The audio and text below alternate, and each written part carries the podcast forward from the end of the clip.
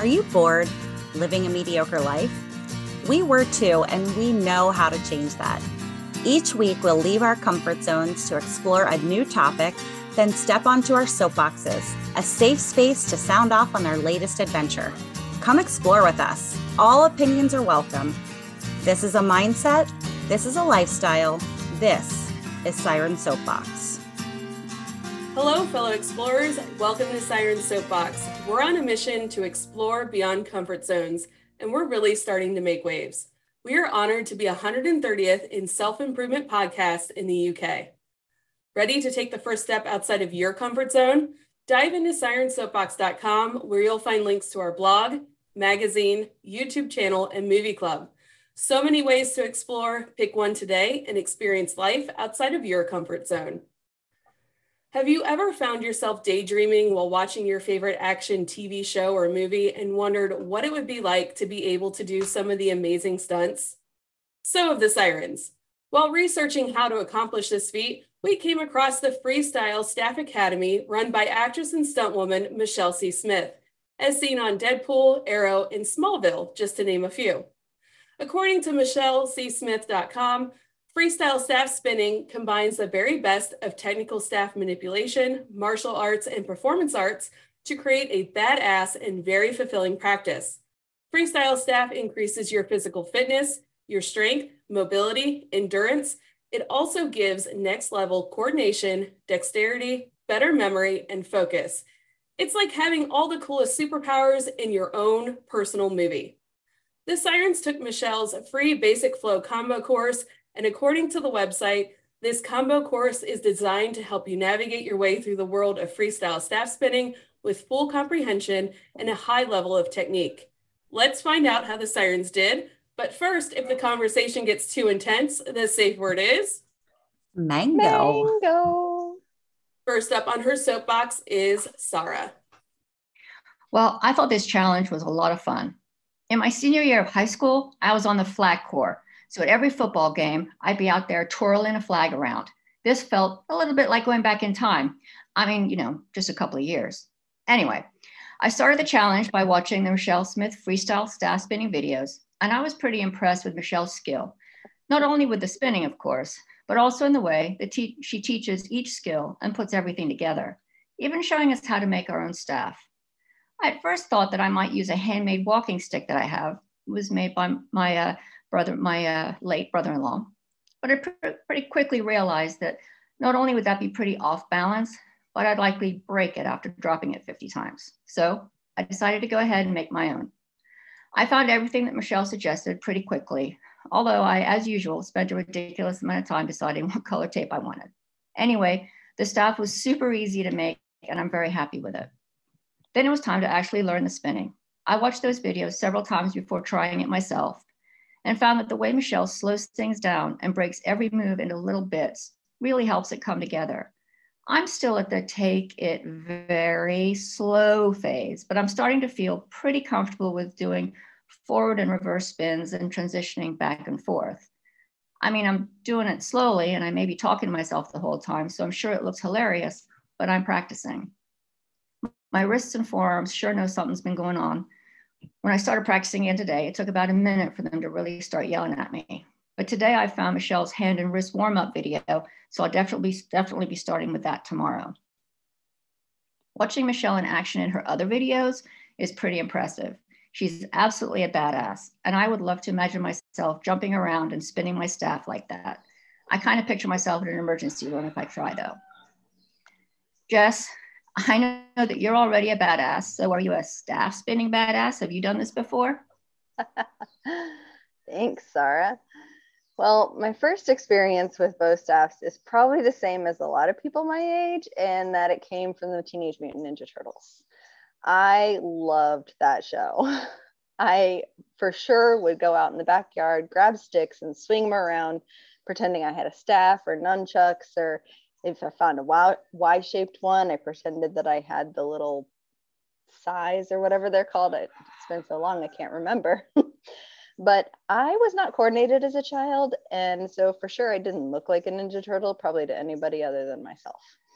But this challenge did remind me that I still have no coordination So, that being said, I did feel like a badass when I got the rhythm of spinning. I'm still trying to master the basic spin quickly because I feel like it gets out of control if it starts going too fast. And I really want to do the wrist elbow strike because it looks so super cool. I only hit myself in the face a couple times. I did drop the staff a lot, so I was glad to have the tape on the end so I didn't ruin my floors.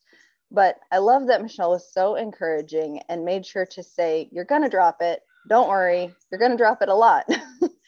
As a lefty, I found I got the rhythm of spinning with my left hand better, so that made me feel a little more confident. I still can't spin fast, and I need to keep practicing, but it was so fun. So I think I will. It also is a good workout, and I kind of feel like I have carpal tunnel. So I think I'm to have to check out that video Sarah was talking about because I think I definitely need some warm ups. I'll need to get some suggestions on how to avoid feeling like I have carpal tunnel and maybe how to not hit myself in the face. So, anyway, Elsie, you like superhero movies. Did you feel like a superhero doing this? Oh, hell yeah. I am one of those types of people that will watch a superhero movie and instantly think, I too can be a badass. True story. On the way to the car after watching Aeon Flux, I twisted my ankle trying to do a roundhouse kick thing like Charlize Theron did in the movie. So there's that. Every Halloween, I dress up as some sort of superhero like Black Widow, Wonder Woman, or Alana, or a Sith Lord. So it was no surprise to me that I was drawn to this challenge, especially since I was already a fan of Michelle's many epic lightsaber wielding TikToks.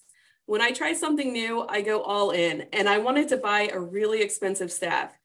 But I went for the DIY option because Michelle provides a video. It was a ton of fun and easy to follow, and I gotta say, I love my staff more than anything I would have been able to buy online. Before even logging into the class, just holding the staff made me feel like a badass. And here's a little secret I never told the Sirens. I too was on the flag team for a little while in high school. It was, it was just a little while ago too, right, Sarah? so I had a little practice with something similar already. I wish we had taken this class before we learned how to do fire dancing. Sirens, can you imagine how much cooler our fire staff spins would have been with more practice? I did notice a synchronicity with the fire dancing class and Michelle's class. They both said, slow is smooth, smooth is fast. I love that. It's something I need to keep remembering and reminding myself because I am so impatient. The course was so much fun. Michelle's energy and passion are just contagious. I love that she makes it accessible for everyone and breaks it down into easy to, digest steps. And it is a skill that builds on other skills. And this building block is just free in this class. There's even suggestions on how to practice, which makes approaching practice that much easier. I did have to video on my phone her hand movements and then slow mo them and then hold my phone in one hand and then the staff in the other. And then that helped me to like, so my brain can click with what my hand is supposed to be doing. I'm starting to get the hang of it. I might not be a professional badass yet, but I'm certainly becoming a badass. Mur, is this the first time you tried staff spinning? Yeah, staff spinning is definitely new to me, but it does remind me of fire dancing also. The difference, of course, is that nothing was on fire this time in my living room, thank goodness. but Michelle C. Smith taught me all about the different types of staves in one of her videos. And as the other sirens mentioned, has a video tutorial on making your own staff. And I spent less than $20 to make my uh, really cool red and black staff here. I think the most expensive piece was the duct tape I bought to decorate it. So, and then I'll have that around forever, right? But I took Michelle's free basic flow class and I found that I don't really understand the reverse figure eight. So I'll have to keep practicing. My favorite part of this week's challenge was watching Michelle's videos, though. She's a talented badass and a great teacher, and I'm mesmerized watching her spin the staff. I think she must spend hundreds of hours each month practicing, which is why I'll never be as good as her with the staff. Sure, it's fun trying though. And I think I found my new arm workout. Michelle C. Smith is an actor, stunt woman, speaker, and educator. Since she was five years old, she has been training to create a level of mastery around a very unique and highly valuable skill of prop spinning or manipulation. She is a world champion baton twirler turned professional stunt woman, martial artist, and educator. You can see her in C, Deadpool, Supergirl, Supernatural, Van Helsing, Smallville, and more.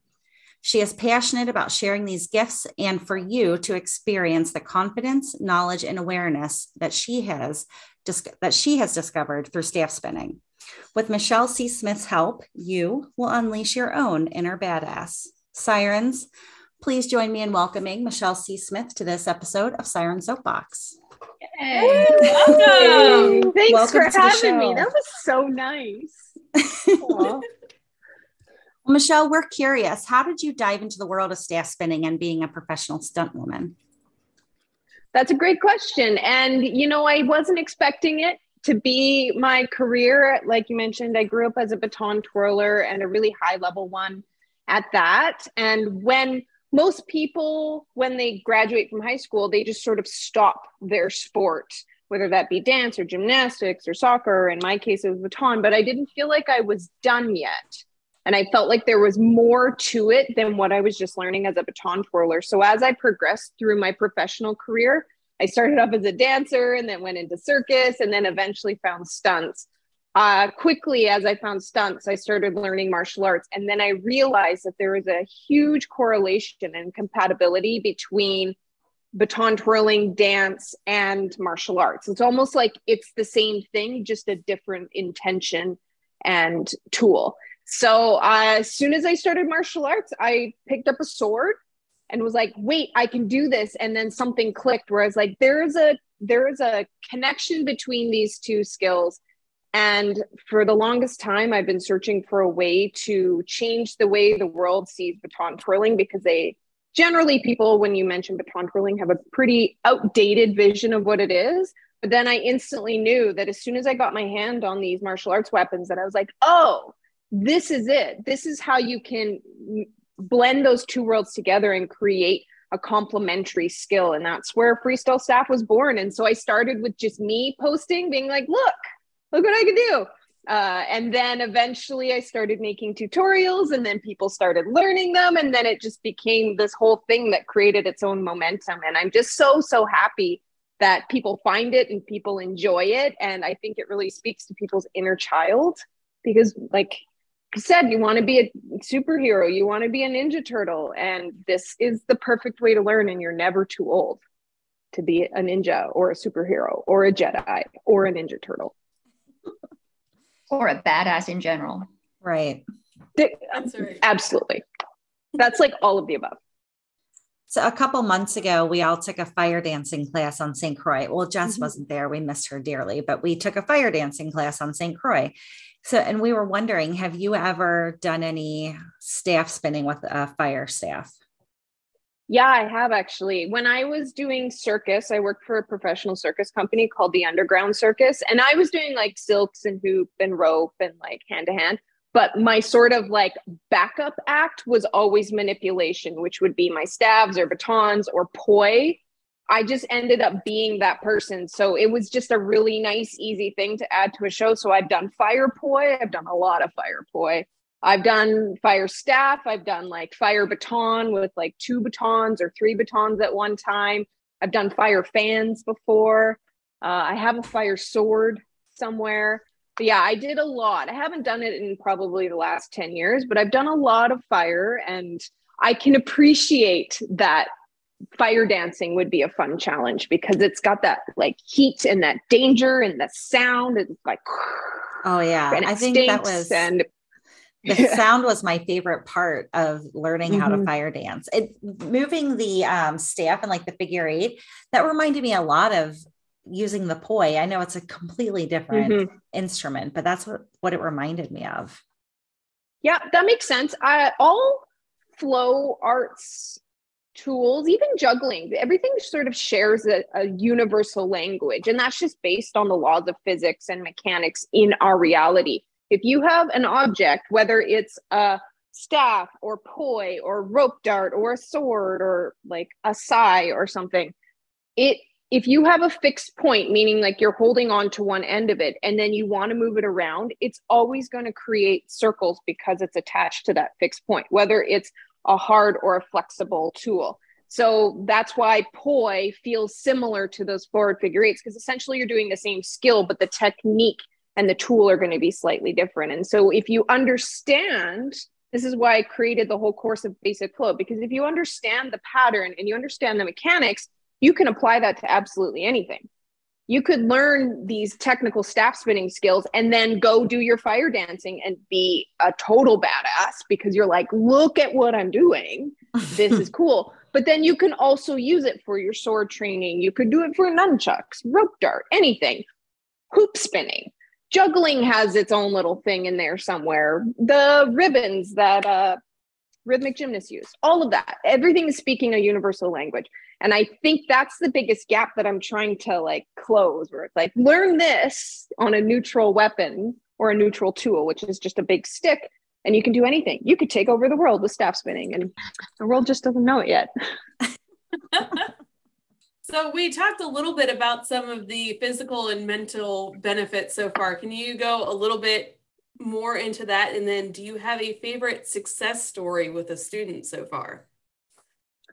Oh, yeah. I have a lot of really great students. I've really, really enjoyed watching people pick it up from scratch. So I started when I was young. I was five years old when I started. So I don't remember not being able to do this. I remember being not as good but I don't remember not knowing how it works. But essentially, because you're doing this very minute, fine motor skill movement, what you're doing is you're creating a lot of neural pathways and synapses that are creating clear connections to coordination. And because we're going to be doing everything in both hands, you're simultaneously training your brain to do multiple things at once. And so it ends up being just as much as a mental workout as a physical workout. So, like you were mentioning before, like your shoulders are burning, you're like getting the greatest arm workout, but then you're also getting this really intense brain workout. And I say to my students a lot if you're not getting a skill today, try for a few more times, but then let it go, put it down, either leave it for a day or two or reteach it to yourself later on. And you're more likely to pick it up quicker and easier the next time you do it because it takes time for your brain to build those neural pathways. And the deeper and more clear those neural pathways are, the easier it's going to be for you to pick up and learn and recall a skill. So, this is really, really heavily based in your nervous system because it is such fine attention to detailed type of work.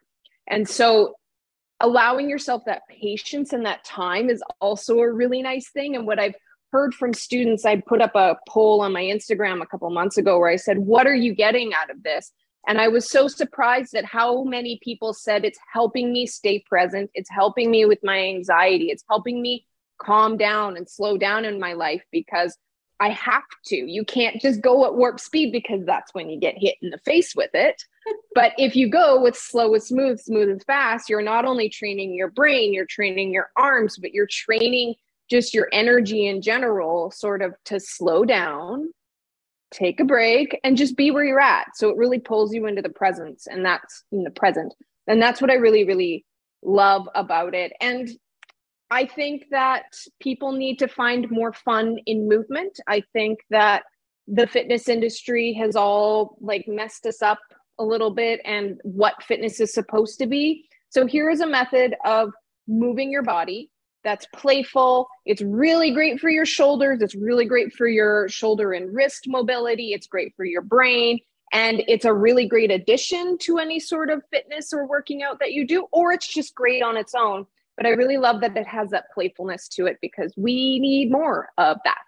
Everything is way too serious and we're taking things way too seriously. And I think that if we could just slow down, be a little bit more present, and play more, I think we'd all just be happier in general in our lives. That's yeah. my theory. I love that and theory.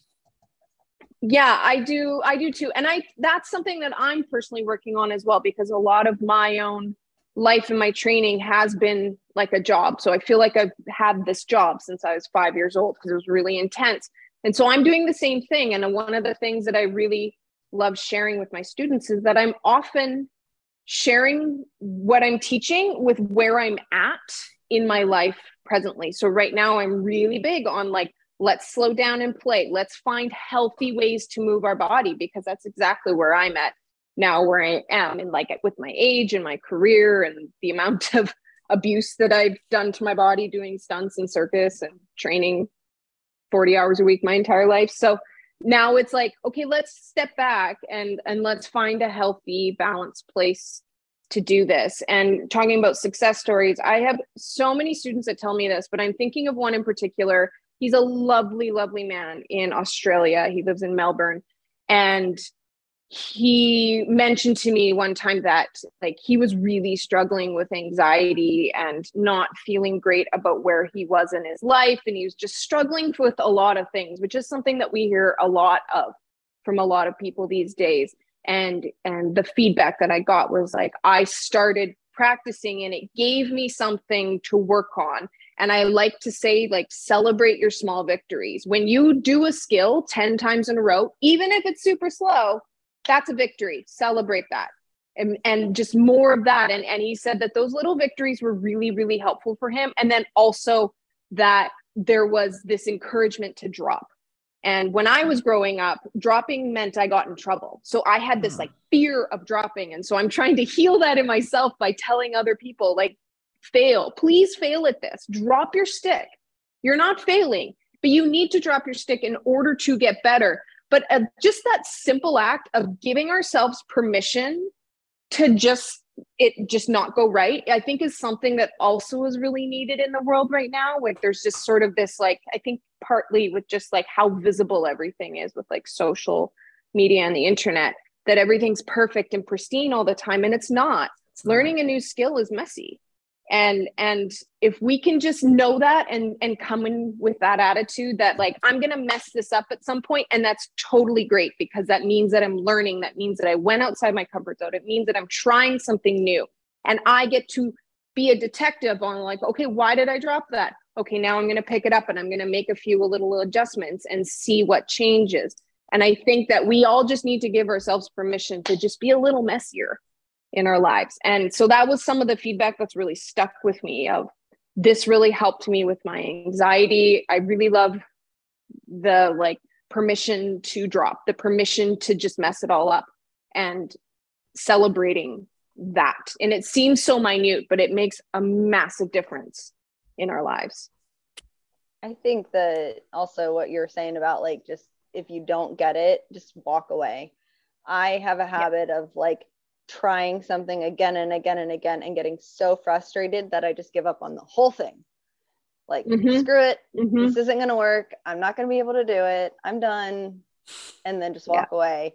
And that's, you know, and then so you didn't get that part of it. That doesn't mean you can't do the whole thing. So I think totally super important totally. to stress. Yeah. And, and like I said, like this skill in particular, is a very nervous system dominant skill, as is with all skills. Like our whole lives are run by our nervous system. But because it's just so specific and mechanical, that it's okay if you don't get it because your brain, it takes weeks, months, years to create those neural pathways. But then also, like, you might struggle with one skill, but then you'll be a genius at another skill. And I've found that across the board. So you'll get brand new beginners coming in, We'll learn the first skill, some people will pick it up right away. They're like, I got this. And then there'll be some people that'll just get a little bit stuck, just not quite um, getting the rhythm of it. I, I like to switch up how I describe it because I know that people learn in all different types of ways. People have different types of backgrounds and pre-existing skills and ways of seeing the world. So I'm like gonna try everything I can to explain this to you. And then so somewhere down the line, if you keep going, if you struggled in the beginning, there's going to be another skill that you're just going to get right away. And then if you maybe got it right in the beginning, down the line, there's going to be a skill that you struggle with. And so it just really just equalizes everything. And there's so much material for people to learn that you might discover that you like the fast spinning skills. Some people really like the tricks, tossing and catching. Some people really like the rolling skills where it stays on your skin. You don't have to learn absolutely everything. That's my job.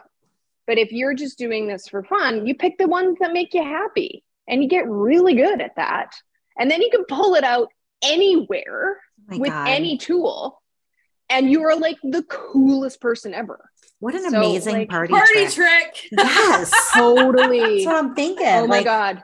That's right. Yeah, I will. Oh I will God. be invited to everything from now on. Yep. yeah, and you can spin everything. I have a couple videos on my TikTok from like way back in the early in the lockdowns where I was just like in my kitchen spinning utensils just because people are like, can you use this? Can you use just I try it.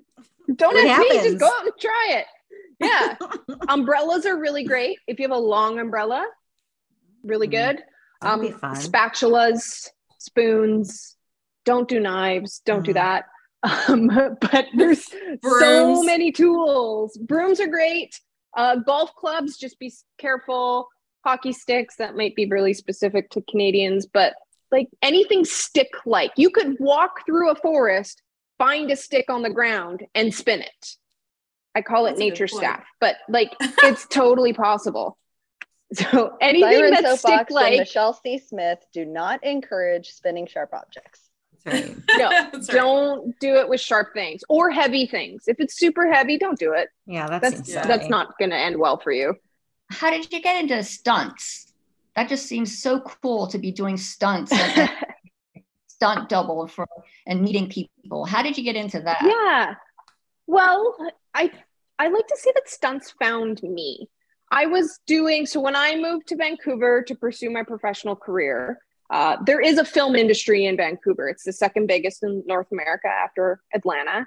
So there's a lot going on here. So I moved here to be a dancer. I thought for sure I was going to dance for the Backstreet Boys, but then by the time I got to Vancouver, they were kind of like not cool anymore. Um, I sort of like missed the boat by like a year. And then I was dancing for a while through dance, got hooked up with circus people, got into circus. So while I was in circus, I started meeting stunt performers because the entertainment industry just it's the borders are sort of blended. So dancers know circus people, know stunt people, know actors. Circus people know stunt people, know actors because everybody's just constantly training. And so you're just seeing people. So I started making friends with some stunt people, and I hadn't really considered it until one day they were playing with some like plastic swords, and I was just like, I can do that. Watch me do some stuff. And then somebody was like, You should do stunts, and I was like, Hmm, yeah, I should. And so then I just started taking my attention. At that time, I was doing dance and circus. So then I dropped dance, and then I'm like, okay, I'm going to do circus and stunts. And I just started really slowly. I knew that in order for me to be a successful stunt performer, I needed to learn how to fight. I needed to learn how to fall down. I kind of kind of already knew how to do that from like doing acro and gymnastics, but like make it look messy and be safe. How do you do that on cement? And then just getting in there and starting down the route of like need a demo reel, headshots. I had headshots, but like making my resume and, and all of that stuff. And so it was just a bit of a process and a shift, but I never really knew that stunts was a thing until I started meeting stunt people. And then even then, I wasn't really quite sure what it was. And so my first gig was a motion capture gig. And that's when you go in the studio and they have all the cameras and you put on the spandex suit with all the balls. And I did uh, a show called Barbie and the Three Musketeers. and so I was Barbie uh, in that show. And that was like my first gig and then some time went on and then i got booked on a movie to do some circus stuff. They cut the circus stuff and they kept me because they knew i was pursuing stunts and that i had these like special skills with weapons. And it, the show was percy jackson. And so they kept me because they were like well she's going that way anyway. Let's give her some experience. And that's like a really lucky break for me. And plus i like knew people in, in, who the stunt people that were there. So I got included in that. And then from there, it's just been this what's felt like a, a bloody battle uphill to just get anywhere in the film industry. And that's pretty uh, a normal experience for working in the film industry. But yeah, I didn't really know it was a thing until I was actually sort of doing it and being, like, oh, oh, I guess this is what this is. Okay. But yeah. back in the day, didn't even cross my mind. I think that that happens a lot. Like, I don't think we know the types of careers that are out there until mm-hmm. we like stumble upon them. And I think that's why it's so important mm-hmm. to get out and explore things. Mm-hmm. Absolutely. I agree. I feel like I was just following breadcrumbs. So I was just sort of going, I knew, like I said before, I knew that when I retired from baton, that it wasn't the end of what that was. So then I just, I'm just going to keep following the steps that are being put in front of me. And something that I'm going through now is I'm sort of shifting my career even now of maybe maybe I don't even know. Like maybe I I can't even imagine how good and what I could do with my career. So the best thing I can do is just be really open and really present. So when those little moments come up, I can be like, "Oh, that's it. I'm going to go this way." Right. And then again, just following the breadcrumbs rather than being like, "Oh, I'm going to become this person in the world. I have my whole next 20 years planned out." But then you're just so tunnel vision on that path. And that's the way I felt for the majority of my career, where I was just like, I got to go this way, I got to go this way. But then you sort of put your head up and you realize you've been going that way for a really long time, but you haven't actually taken time to celebrate and look around and enjoy the process of getting in there. And that's something that I'm like pulling back on ever since the, even before the lockdowns, I was feeling this, but the lockdown gave me the excuse to be like, wait, wait, wait, wait, wait, let's stop. Let's stop for a second. And then like, where where is my heart actually in the moment and and if you keep following that like you'll you'll end up exactly where you're supposed to be i love that so we we talked about stunts a little bit and mm-hmm. is there a stunt that you've done and it just feels like i don't know it feels like how is this gonna turn out how is this gonna look good and it turns out great or on the flip side is there something that you're like man that turned i i was a badass and then it just didn't translate on the big screen. Have you ever had that experience? Oh, yes, I have definitely had that experience. More so the latter, because so much of what you do is out of your control. Once I've done it on the day on set, it's it's out of my hands. So I've had many experiences. I had one on Van Helsing a couple years ago. Might have been like 2019 or 2018, where I it doesn't come up very often that I do staff stuff in shows and movies. It's just a very specific weapon and it, it also depends on whether I'm the right person for the part or like if it's doubling somebody and they have like a short little actor that's five three, that doesn't work. I can't be that person. So it, it's only come up a few times when I have been able to do my specialty as full as I want to do it. So we built this really cool fight on Van Helsing. I was fighting against like three of the actors. It was the end of the scene. It was super cool. And then on the day, they overshot the actors, meaning that they took all this time, our entire like 12, 13 hour day that we had to shoot all these tiny, like just this tiny little sliver of the table. And so the thing that always gets pushed to the end are the stunts and this fight. And it ended up that we had a hard curfew at midnight. We had to be out of the space at midnight and it was 11 o'clock and we still hadn't done the fight. So we ended up getting to it around 11.30 we had two takes of it and like we did as good as we could in two takes but then you watch the the final product and it's just not quite what you wanted it to be and i find that is the case for a lot of fights that i do there was a fight that I did on Arrow way back in the day, like season two, that was really, really good. But the way that they cut it between me and the actress and the stunt double that I'm fighting against and that actress, and then the way they color it, sometimes on those CW shows, they go really dark. So you can't actually see what's going on. You're like, ah, that could have been cool. Could have been cool. I had another experience on Motherland a couple years ago uh, season two where we did this really i was doubling Lyne Renée and we did this really emotional really intense rope dart fight that was really good on the day you watch the episode back and th- there wasn't even a rope dart fight it was just like movement in like this close to camera so you can't even tell what's happening and like the story's not being told and you're like who authorized this but i have to say a lot not my movie this is not my movie. I did my job. I got paid.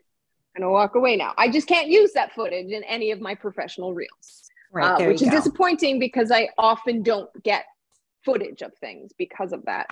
Um, but there's times that, yeah, where I'm like, oh, this is going to be amazing. And then it kind of does. I did a, a big, it was a tumble down a hill. I'm using air quotes because it was actually like a tumble down a ravine in the mountains. But the coordinator was like, oh, it's just a tumble down a hill. It was pretty gnarly, but I had to run tackle a stunt guy from like 10 feet away and pull him down the hill and then we roll down the hill and I got to stand up and point my gun at him. So like first of all, I can't get the stunt guy to land on me. I have to roll down the hill and land on camera left and not drop my gun, the rubber gun, while I'm rolling down the hill and stand up and do it. And we did it every time. Well, like almost every time, but it turned out great and it looks fantastic. They put GoPros on the trees so that you can see us sort of like falling as we go by.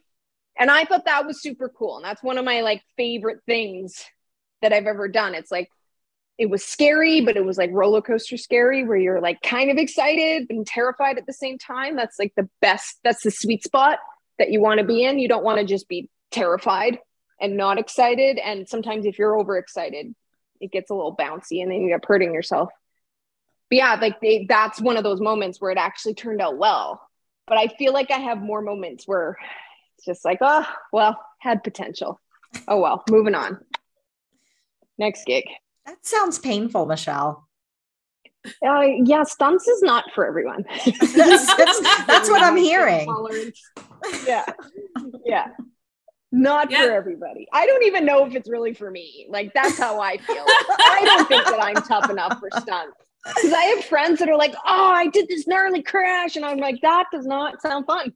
don't, no, thank you. I'm good. I'm good.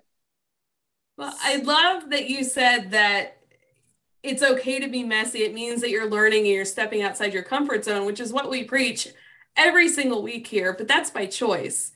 You yes. have to go outside your comfort zone for your job. So, yes, you had a TikTok video where you're talking about being in a harness all day. How do you keep mm-hmm. a cool head and get the job done when you're so far outside your comfort zone? Well, I think that's a it's a practiced thing.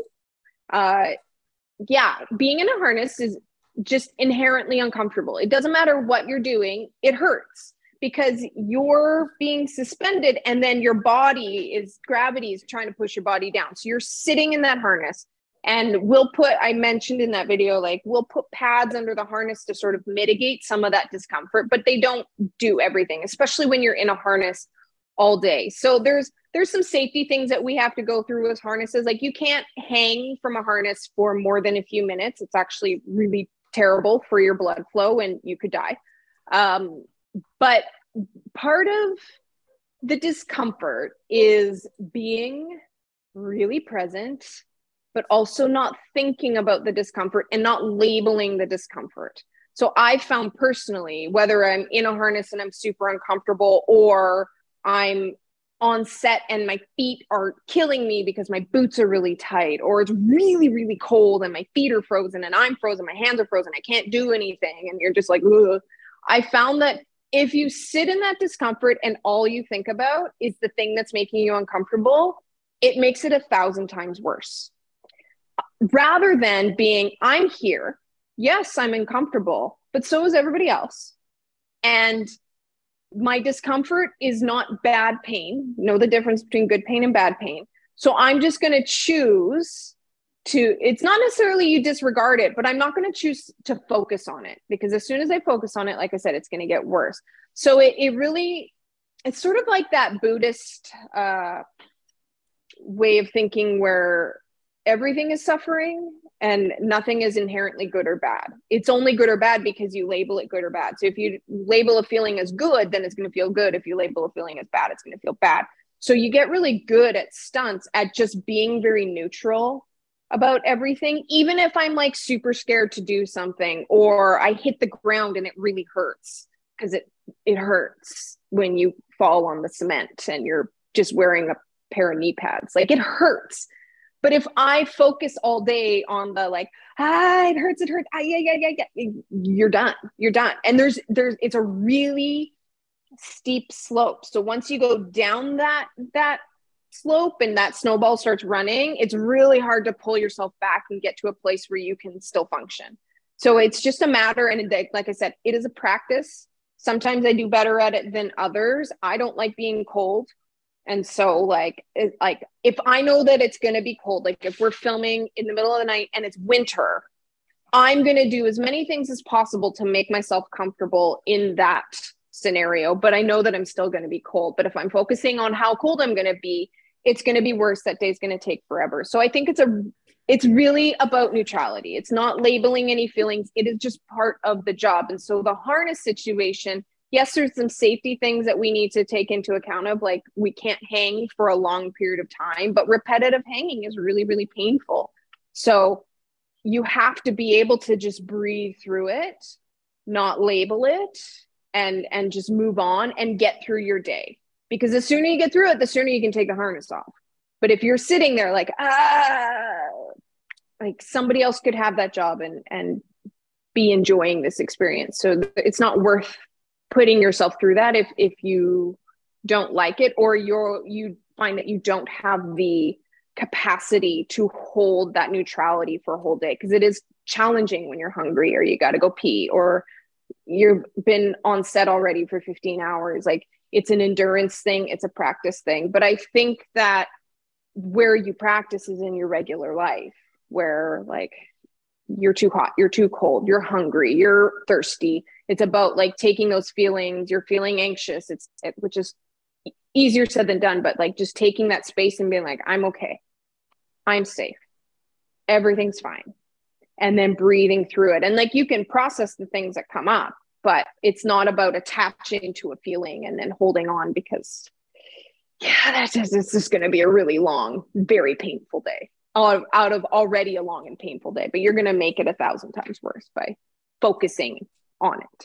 What you just described reminds me of diving in the quarry when we have yes. to do the deep mm. dives it is mm-hmm. really cold in the quarry and you're going mm-hmm. down there with students and you have to like you know especially uh, the instructors will be down on these platforms for a long time waiting for all these students to come down and complete all their skills and it's very much an exercise and you know controlling your breathing and just like you said being mm-hmm. there knowing it's temporary that's yeah. how you get through it. And and I can imagine when you're down there, the, the water is so cold that your body goes into its own involuntary cold procedure where you're shivering and then your breath is getting super tight. So to be able to override that system is a practice skill as well. And that I have that with stunts where I'm about to do something scary or gnarly that I know is going to hurt my body is going to have its own process that I can't do anything about. That that whole adrenal dump and then my heart is doing this, my hands are shaking and I'm sweating and and so being able to able to override that system and just be like we're good, everything's fine and then deal with the the sensations as you go one by one. But uh, that takes so much practice and it takes it a lot of patience. does. So, what's been your favorite role to play so far, or what's your dream stunt? I my favorite role, I always say Deadpool. It wasn't necessarily the role, but I just really enjoyed the show. Uh, I'm really moving into a space uh, behind camera now. I feel very satisfied in terms of stunt performance. There's no stunts that I want to do. I'd actually like to do less stunts I'm super happy to like come in and do fights and like general action, but I don't need to smash my body into the ground anymore. I'm good. There's 20 year olds that really would love that experience, so they can have it. Uh, but I'm moving into a space of training actors, choreographing fights, sort of into that fight coordinator zone. I'm essentially creating my own category for myself because I can do all these things, but I really love training actors. I love the collaboration of creativity when we're building these scenes because everybody's got a different background, everybody's got a different genius. And when you get the right group of people and it gels, it's amazing. And I'm searching for more shows like that. I worked on a show called Titans, I think it's DC Titans, uh, before the lockdown. And I went out just to train an actor with swords. That was my whole job for like a month and a half. And I had cool. the best time. It was nice to be off the hook from all the performing stuff and just help somebody create the most badass performance and fight possible. And i'm finding that that is much more fulfilling for me now because teaching is my thing. Like teaching is the thing that fills my heart. And so if i can do that i do that on my own. That's why i've created my whole freestyle staff academy. But if i can do that in my space of work on set i again i'm creating my own category because there's a big gap where like sometimes if there's training, it'll be the stunt people, but they don't quite have time. And I'm like, I will do it.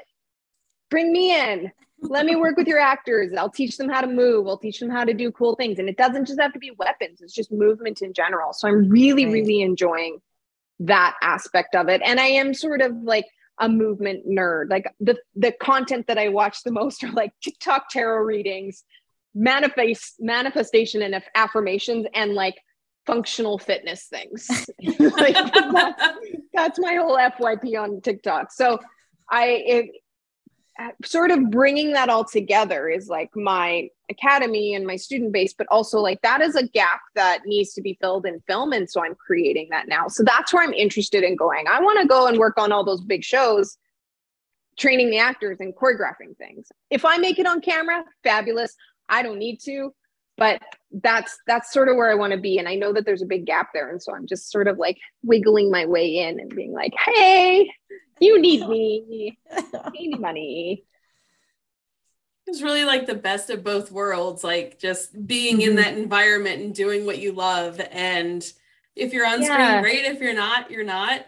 But i have to ask what is your favorite actor that you've met and what makes them your favorite I liked, okay, so I met Ryan Reynolds, obviously.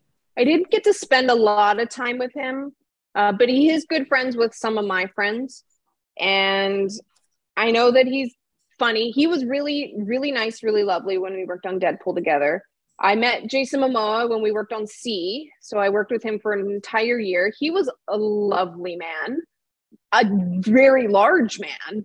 He is massive. He Jess is freaking though. out over here. oh, little JMO. Uh, he's lovely. I really enjoyed him. He came in really raring to go and just has a lot of energy and he's like six foot five and he was really good about acknowledging every department, including background. And the background actors are people that often get left behind. They're the last people to eat. They get the scraps of things. It's really awful how background are treated. And he was really good at keeping them included in the process. And they were so important for the show of See that we were doing. They were like creating the atmosphere around him. And so I really admired that about him. I always like the the lesser known actors. I really loved my actors that I worked with on Motherland. I worked on Motherland from the pilot all the way to the end of season 2 and I was training them and building fights and made it on camera a bunch as well. Uh, but those actors, because I spent so much time with them, I really got to know them. I really, really loved all of them. Like Taylor Hickson is really freaking cool. Um, there's Ashley and Jess who were lovely. I loved doubling Lyne. I loved working with Lyne. Demetria, she played Anna Anacostia on that show. She's incredible. Um, and then there's S and Amalia and Arlen, like all these people that like you just sort of create these natural friendships with. That's what I'm more interested in. I often don't know who a lot of actors are because I don't watch anything. Uh, so unless you're like a lister that like everybody in the world knows who you are, I oh, you, you're just working today. I'm working today. Let's work together. All right, let's go. I feel like if I ran into most actors like out and about, I probably wouldn't even recognize them. Yeah. Or or you would be so like, oh, is that mm, maybe. I I've seen I've seen a couple people out and about in Vancouver before and generally I don't say anything at all unless we like bump into each other in the vegetable section then yeah. it's like regular oh, hey. interaction but they're yeah but they're just people they're yeah. just people that have really great jobs and get yeah. paid well i agree lucky yeah, well i, I like say lucky but i'm sure that they all worked very hard to get where they are that's the part that mm-hmm. i always that i always skip over the work really but, hard but so do so do a lot of people in a lot of other lines of work Sure. Yeah. Everybody's working hard. There's politics and bureaucracy in every industry, and and they just happen to be the people that got the gig. And I know that nepotism in in the film industry is a big thing, but I do know a lot of people, myself included, that have done it all without any help uh, with like relations and stuff. So it, it's possible but yeah they're they're just people that that got the gig Right. and they were good enough that people liked them and they got more gigs yeah, for sure. that's it Yeah. I like the series of memes that, you know, like tweets of celebrities saying that people thought they either looked like other celebrities or were like, yeah, you look a lot like that character from a character that they did. Like you worked Yeah. on Arrow, and I remember one specifically for like Stephen Amell or however you say his last name. He was in a bar having a drink, and the bartender was like, "You look a lot like the guy that plays Arrow." yeah And There was like, a- "Oh yeah, I get that a lot." of- yeah tony hawk everyone's like you look like Yeah. tony hawk he's like i am tony hawk no lies I saw one. I saw one with Rowan At- Atkinson. He plays Mr. Bean, and he's like he was in a car dealership or something, and there was a guy there, and he's like, "You look like a twin of Mr. Bean." He's like, "Yeah, I am the actor that played Mr. Bean." He's like, "No, you didn't." When you look Lies. just like him, and he's like, "No, I'm re- I'm I'm Mr. Bean." And he's like, "No, you're not. No, no." And he's like, "Okay." Well, Okay, I'm Mr. not Bean. sure. So, whatever you say. Was it Tom Hanks that takes selfies with people that are like passed out in Waffle House or bars or something? Or he like takes a fry and That's hilarious. Hollywood's funny. I what Yeah. challenges do you face in that industry and how did you overcome them? What what small steps or pieces of advice would you have someone that would like to follow what you do? You know, the biggest thing that I would say is be patient. And because, like, you hear these stories of these people that just appear out of nowhere and they're on this TV show and now they're super famous, but you're not seeing, like we were talking about before, sorry, I have cat hair in my eyeball. Um, We- we know that. Seeing All too we well. all have felt that. everywhere, everywhere. I don't even bother rolling my clothes when I leave um, yeah, so you you hear these success stories of somebody that was just like, yeah, I was working in a restaurant and I got this gig and now I'm a mega millionaire superstar. But it doesn't work like that for 99.999% of the people that are pursuing a career in film industry. It doesn't matter what department you're in. So you have to be patient. It's about the relationships that you create because you're spending so much time with people on these sets. And if you're not a person that's fun to be around or that people like being around, it's going to be really hard to work with you. And then you're just not going to get to work with as many people as you want because a lot of times people are going to hire the people that they know and people that they can trust. So you got to be patient. You got to focus on creating lasting relationships. People that I grew up with coming into the film, film industry are now stunt coordinators. So it's nice that we have this decade plus relationship where they know me, they know my struggle, I've known their struggle. So there's a different mutual respect of our work. And those are the people that I work for the most, or these people that came with me. But I had to be patient to really find that footing. Uh, the other thing, the, there's the regular challenges of like sexism, uh, body issues and stuff. I've gone through my own eating disorders. I've been called the fat stunt woman multiple times. I've been told, like to my face, that that, that I'm too big to do it. I get people to this day just comment on my weight. Doesn't matter what. They're like, "Oh, you." Um, That is people will so just come up to me and be like, "You look a little bit skinny. You look great. What are you doing? Like, how are you getting that skinny?" Or the opposite of like, "Oh, you look like you've gained a few pounds." Like, just just not getting serious about things. And I w- went through an eating disorder about ten years ago where I was very skinny, and I wasn't eating much. And I was getting praise from the people around me of like, Mm. oh, we're so glad you're finally taking your career seriously. And I'm like, I'm actively hurting myself right now. And you're applauding me for it. And so there's a lot of just mind games that go along and just being trying to be a woman in an industry, especially a male dominated industry or male has a more energetic masculine vibe to it like stunts is just being like i'm still here i'm still valid. And and nobody's gonna like tell me that i'm not smart enough or not tough enough in my industry because that's clearly not the case. But there's sort of this idea that well you can get this job if you're willing to do certain things. And the people that sometimes are willing to do those things and all the power to you. If you want to go there that's your life. They will sometimes get ahead. And and knowing that your talent and your skill is really only 10 to 20% of what makes being a professional in the film industry work. So I for me that was a really hard lesson to learn because I grew up training training training trying to be the best, trying to be the best, not good enough, not good enough. Like just keep going, keep training until I became very very good at what I was doing, but for me the social skills are the hard part. Right. So I had to learn how to hustle. I had to learn how to interact with people because I'd spent my whole life training. I didn't learn how to make friends.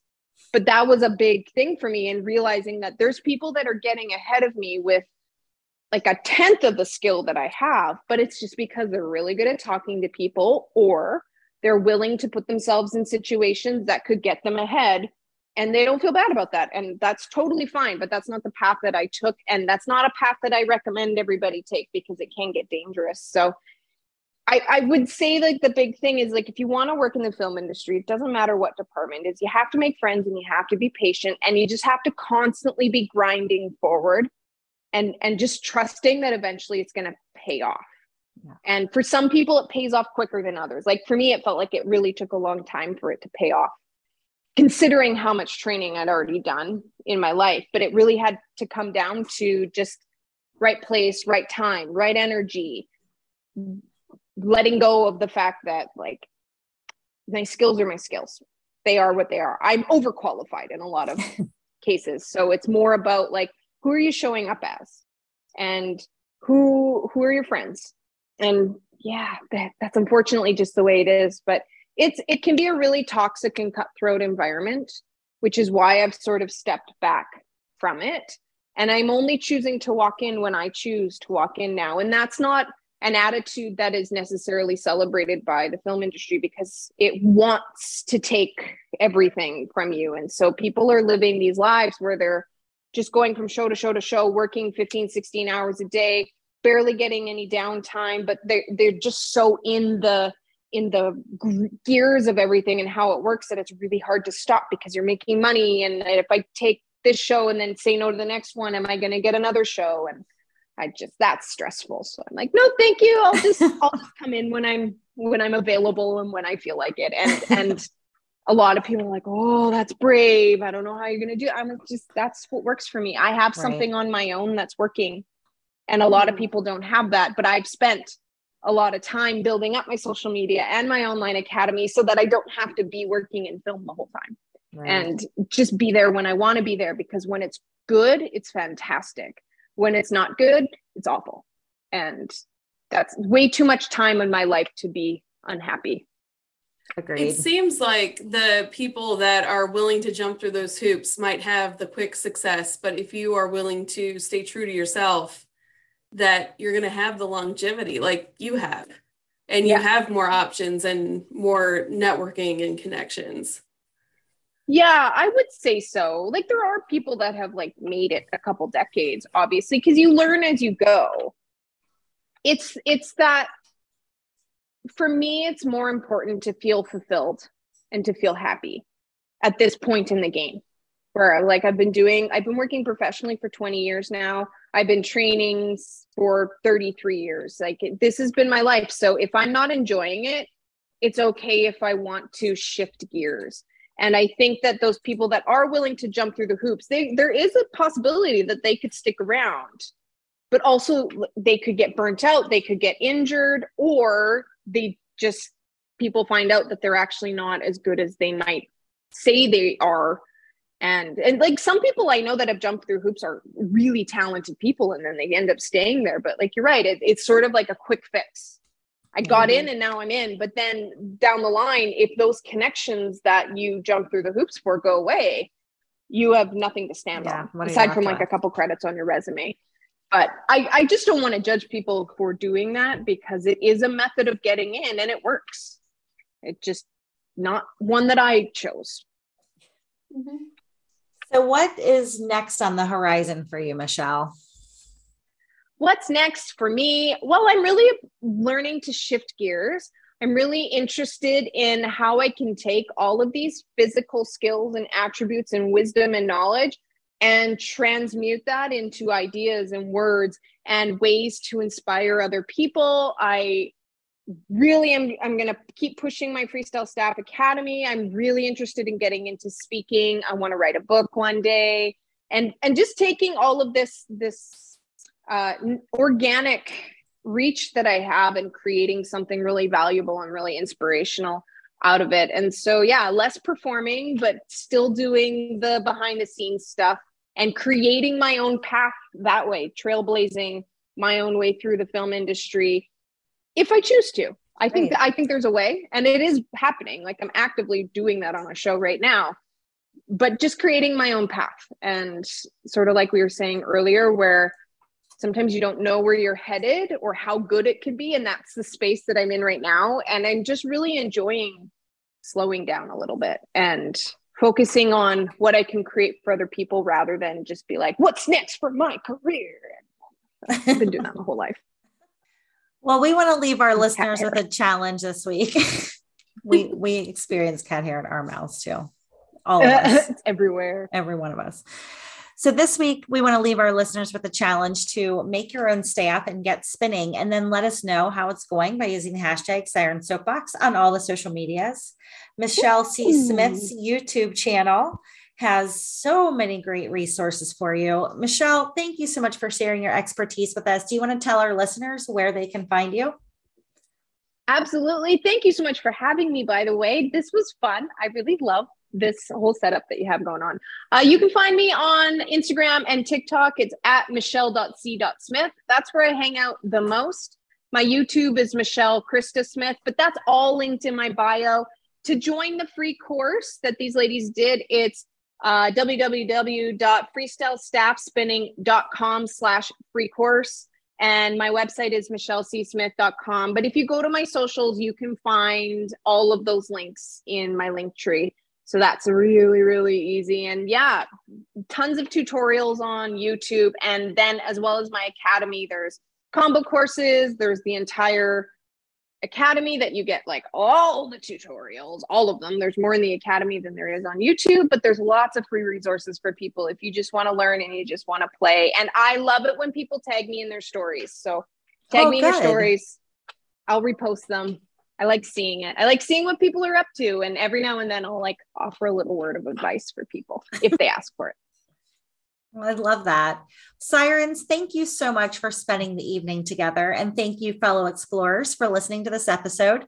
Check out our website, sirensoapbox.com, for a mega dose of the sirens. And until next time, dive in, stay curious, and be happy. Oh, that's cute. Thank you so much for listening to this episode of Siren Soapbox, and a special thank you to C Strings for providing our music. Snag their latest EP from iTunes today. Follow the Sirens on all the social medias, and don't forget to tell your friends about us. Like and subscribe wherever you listen to your podcasts. We'll catch you next time on another episode of Siren Soapbox.